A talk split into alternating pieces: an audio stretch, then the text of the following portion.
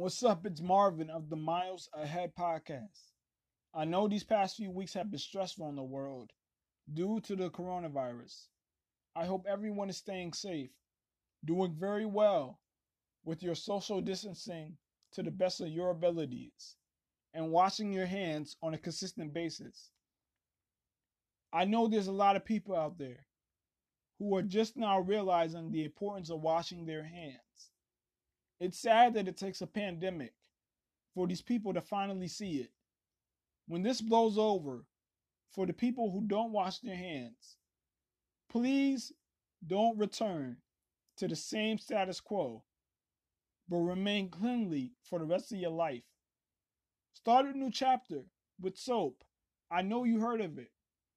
And don't allow dirty hands to take the wheel again. Also, there are better days ahead. It's not the time for panic, but it's the time for unity and strength. Now that I got that out the way, let's get into the topics. But first, here's a commercial break.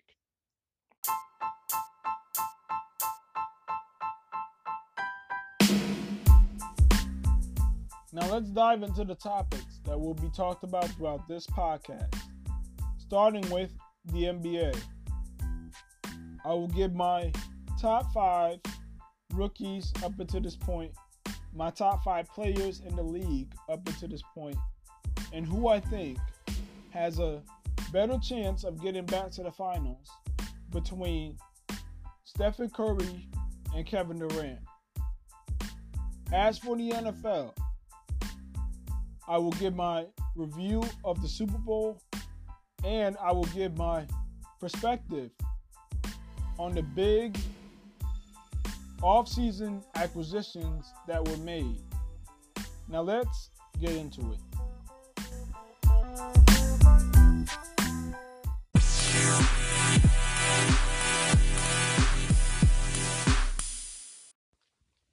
For the first segment of the NBA, we're going to plunge into my top five rookies up until the suspension, starting with at number one, Ja Morant.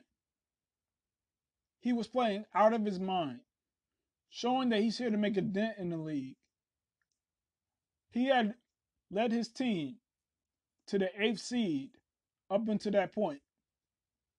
He was averaging 17 points, 7 assists on 49% shooting from the field. And to me, he was the runaway rookie of the year because he played the majority of the games and he was exciting. At number two, I have Zion Williamson, who has shown from his debut coming back from his injury how explosive he is, and plus how much of a big impact that he has made for that team. He was averaging 23 points, 7 rebounds on 58% shooting from the field, and he had yet to have less than 20 points in a game yet. That's how good that he has been so far. And he was actually closing in on getting the eighth seed with the combination of him playing with Lonzo Ball, who has stepped up, and Brandon Ingram, who has stepped up. Now we're going to move on to number three, which was Kendrick Nunn. He was playing very well. He averaged 16 points on 45% shooting from the field, 35% from three, and 85% from the free throw line. It's safe to say that he's the best shooter in the rookie class, along with his teammate, Tyler Herro. He's shown a lot of grit and hustle, contributing to the Heat being the fourth seed. So watch out for Kendrick Nunn. He's been balling. At number four, I have Rui Hachimura. He was doing very well. He was very relentless and calculated with his offense and definitely a problem on defense. He averaged 13 points, six rebounds on 48% shooting from the field. And plus, he averaged the most steals out of all of the rookies. At number five, I have RJ Barrett, who has shown to be a very good player for the Knicks. And the Knicks fans, they accept him. They love him. He's shown promise in the league, and he's averaged 14 points and five rebounds. And that's it on my top five rookies up until the suspension. Next, we're going to move on to my top five players.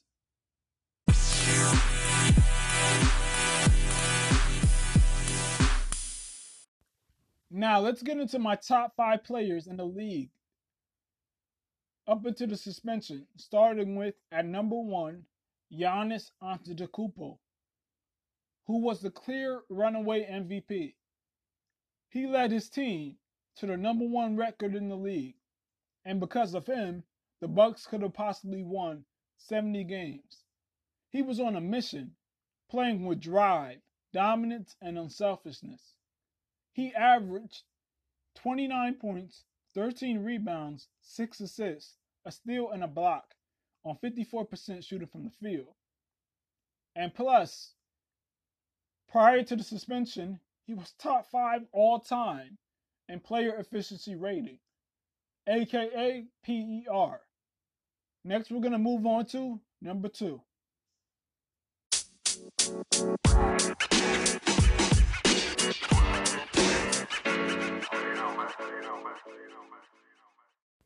At number two, I have Kawhi Leonard, who was the terminator of the league and everyone was afraid of.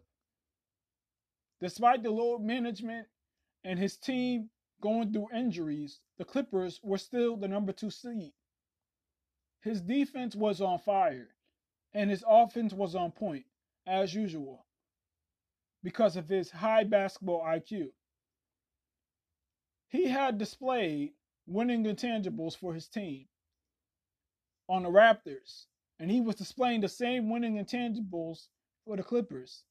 He averaged 27 points, seven and a half rebounds, five assists on 47% shooting from the field. Talk about a baller. Next, we're going to move on to number three.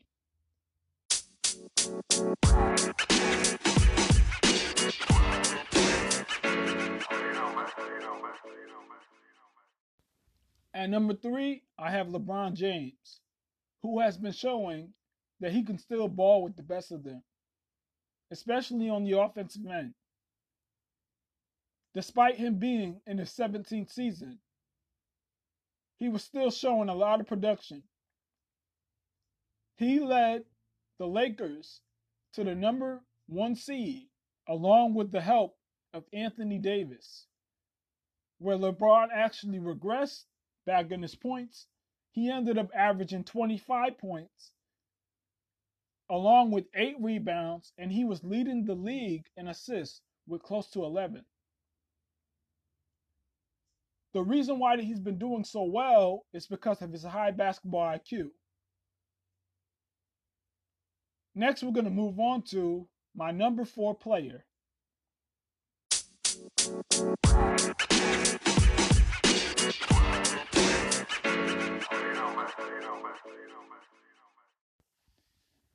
At number four, I have James Harden, who was playing very well up until this point he and his team was showing that they were a threat, especially to the Lakers, in my opinion. To me, if they would have faced off, it would have definitely went seven games.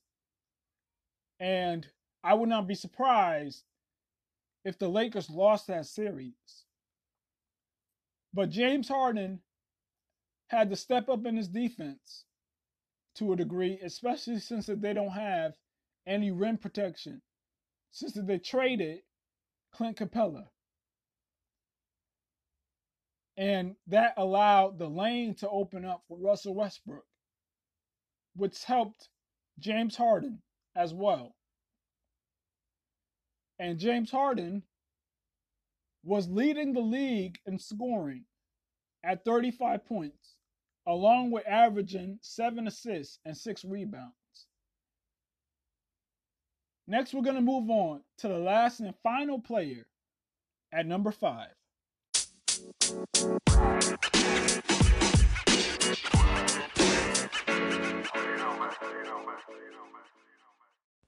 At number five, I have Luka Doncic. He was showing that he is a star on the rise. He was being explosive, along with building chemistry with his other star player in Porzingis.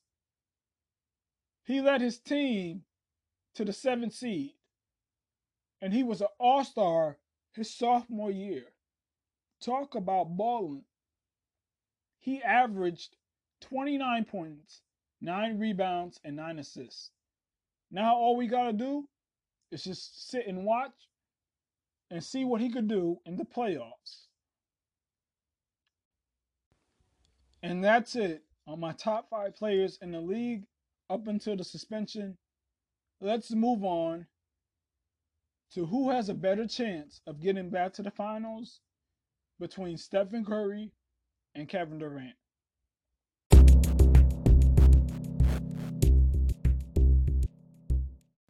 Now let's get into who has the better chance of getting back to the finals between Stephen Curry or Kevin Durant. But first, let's give the reasoning for both players. Let's start with Steph.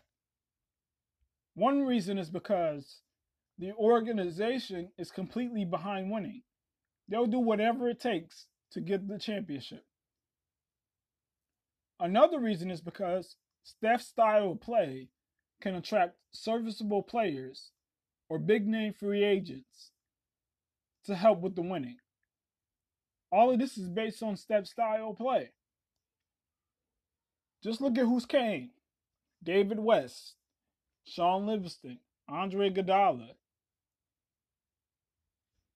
Kevin Durant, DeMarcus Cousins. These players were all attracted to Steph's style play. The last reason why Steph has a very good chance of getting back to the finals is because he has led the Warriors to the finals three times without having Kevin Durant in the lineup. He was the leader even when Kevin Durant was there. Just look at the Warriors' record and the shooting differences when Steph isn't in the lineup because of his spacing, along with his elite playmaking that he provides for the team. As for Kevin Durant, on the other hand, one of the reasons why he has a chance of getting back to the finals is because he is very talented and highly skilled offensively. Another reason is because he knows what it takes to win a championship based on his experience that he had with the Warriors. Another reason is because he would be playing with very good players. That being in LeVert and Dinwiddie, who have shown growth since they've been on the Nets. They will be very vital for that team. The last reason is because Kevin Durant is determined to prove the naysayers, aka the media, that he can win as the sole guy. Both of these players have compelling cases. But let's get into who I think has the edge.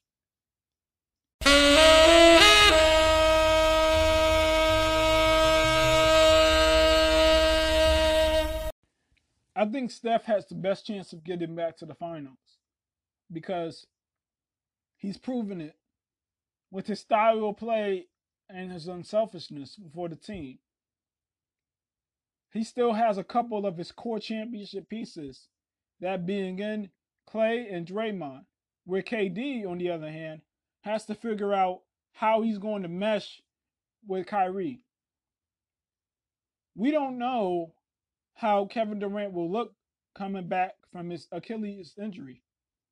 We just assume that he's going to be 110% or he's going to play the same. But that may not even be the case. He may be very good on offense, but not the same on defense. Plus, Kyrie has a long history of being injury prone, way longer than Steph does. Kevin Durant will notice right off rip how much he truly benefited from Steph's spacing. There's already drama for the Nets already. Plus, before they even started playing together, Kyrie and Kevin Durant, Kyrie had his coach fired, who was close to being able to get that team into the playoffs, even though Kyrie has been injured for the majority of the season. Steph, Clay, and Draymond have played in five finals, and the fact that this season was a hiatus for them in terms of not playing or not being in playoff contention, they will be refreshed for the next season. And plus, they also still have an elite coach and Steve Kerr, and they're not going to fire him.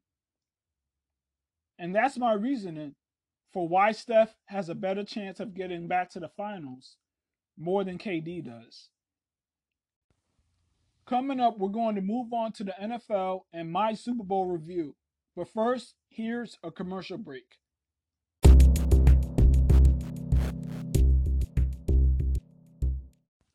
Now let's plunge into the Super Bowl review. Congratulations to the Chiefs. They played elite defense, and on the offensive end, they came up strong when it mattered. I was right about picking the Chiefs to win the championship. The Chiefs won 31 to 20 points. And a comeback down 10 in the fourth quarter with seven minutes left. I was right about saying that the Chiefs' defense would show up. And also saying that the difference between Patrick Mahomes and Tom Brady in 2007 is Patrick Mahomes' mobility. I was wrong about him not throwing an interception. Now let's get into the reasonings why the Chiefs won. Patrick Mahomes showed that he's not afraid of the moment. His leadership intangibles came up strong, and he came up clutch for this team. He motivated his team to win. Despite the elite defense that the 49ers played, they affected him, and he ended up playing bad for two quarters, two whole quarters, and some of the fourth quarter. Because the Niners had the best defense in the league. He stayed poised and got the win. He threw 286 yards, two touchdowns, and rushed for a touchdown. He deserved the MVP of this game. Without him, there is no comeback. Another reason why they won is because of the confidence that they had. They were extremely confident and they knew that they were not down and out.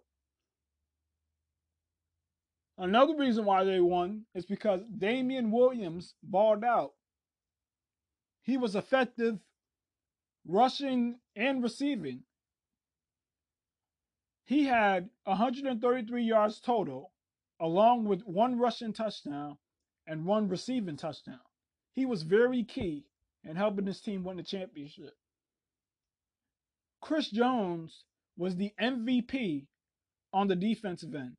He batted down three crucial passes in the clutch that, if they were caught, they could have made the 49ers have a more comfortable win. Another reason why they won is because Tyrann Mathieu played extremely well. He helped lead the defense as well as break up passes, making tackles, and assisting sacks. Tyreek Hill and Sammy Watkins came up clutch as well, with some key catches. They combined for 14 receptions on 213 yards. Andy Reid was all or nothing out there as a coach. He created some great plays to go for it on fourth down. He also trusted Patrick Mahomes to make the right plays. Steve Spagnuolo coached the defense to a T in the fourth quarter. Those are the reasons why the Chiefs won this game. Next, we're going to get into the reasons why the 49ers lost.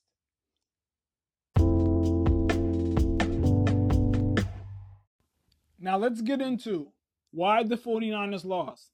The 49ers lost because Coach Kyle Shanahan was not able to close the deal despite having a 10 point lead going into the fourth quarter. And plus, I also think that this loss was a lot worse than the Patriots one. He was an offensive coordinator for the Atlanta Falcons. But for this team, he was the head coach. And to me, he also didn't have confidence in his quarterback. He didn't have trust in him. And that showed. Another reason why they lost is because Jimmy Garoppolo, who I think is a top 10 quarterback in the league, came up short on some passes. He threw a couple of interceptions. He choked in the fourth quarter. He played excellent for his first three quarters, but it was his first playoff run. So we're going to have to see where this experience will take him in the future. Another reason why they lost is because Richard Sherman got baked by Tyreek Hill and Sammy Watkins on very key plays. He showed his age and that he's not the same. Plus, he proved Darrelle Revis right, which that's exactly what he didn't want to do. And plus, I have not heard a word from Richard Sherman since that loss. Another reason why they lost is because the defensive coordinator couldn't keep the game where it was before the comeback because they were sitting in a great position. And then the next thing you know, the Chiefs go on a 21 0 run in the fourth quarter. That should not happen. The last reason why they lost is because they also lost confidence after the Chiefs scored their first touchdown in the fourth quarter. Like it just left immediately, right out the building. And that's it on why the 49ers lost, along with the Super Bowl review. Next, we're going to move on to the big acquisitions that were made in free agency. Now let's get into the big acquisitions that were made in free agency, starting with the Buccaneers, who acquired the six time champion and Tom Brady. They have a chance, in my opinion, of winning the division. He's surrounded by weapons on that roster in terms of tight ends and big time receivers. Plus, the defense was very good last year. He went to the least competitive division in the NFC. The championship experience and high football IQ could get this team a win in the playoffs.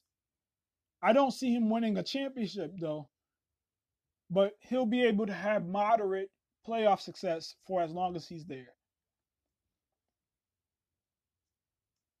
Now let's move on to the next team that had a very good acquisition.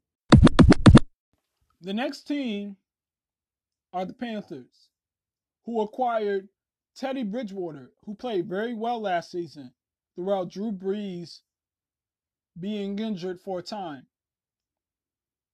Teddy went 5 and 0. I think he possibly could have beat the Vikings if Drew was replaced. he was very consistent and he knows how to get wins. Throughout those five games, he had 1,384 yards, nine touchdowns, and only two interceptions on a 99 QBR. He beat some tough teams throughout that gap of not having Drew Brees. So now let's move on to the next team. The next team are the Cardinals. They were able to get the young star quarterback who was crowned Offensive Rookie Player of the Year and Kyler Murray a weapon in DeAndre Hopkins. He's a top three receiver, and he will automatically boost this team to another level. I can see this team boosting their wins three more than last year's record. DeAndre Hopkins had over a thousand yards in receiving, seven touchdowns on 104 receptions. Talk about a problem. Now let's move on to the next team. The next team are the Saints. They acquired Emmanuel Sanders, which will definitely help this team, especially since Drew Brees has shown that he's fallen off when it comes to his accuracy and his power. It's going to be a great duo between Michael Thomas and Emmanuel Sanders. Emmanuel is still very good as a receiver, and he will definitely help this team. Now let's move on to the next team. The next team are the Bears, who acquired Nick Foles He's very experienced and will definitely be better than Mitch Trubisky. All the Bears needed was just a quarterback because their defense was already very good. The Bears can be a problem in the division. And to me, Nick Foles sees a level of consistency, which is what the Bears need. So watch out for the Bears. Next, we're going to move on to the final team that made a huge acquisition throughout this free agency. The last and final team that I think made a huge acquisition this free agency was the Ravens. They picked up the defensive end, Calais Campbell, who is a problem. This team will 100% get even better on that end he can help this team get to a conference championship. He was a Pro Bowler last season. He had 56 tackles, six and a half sacks, and two forced fumbles. And that's it on the big acquisitions that were made this offseason.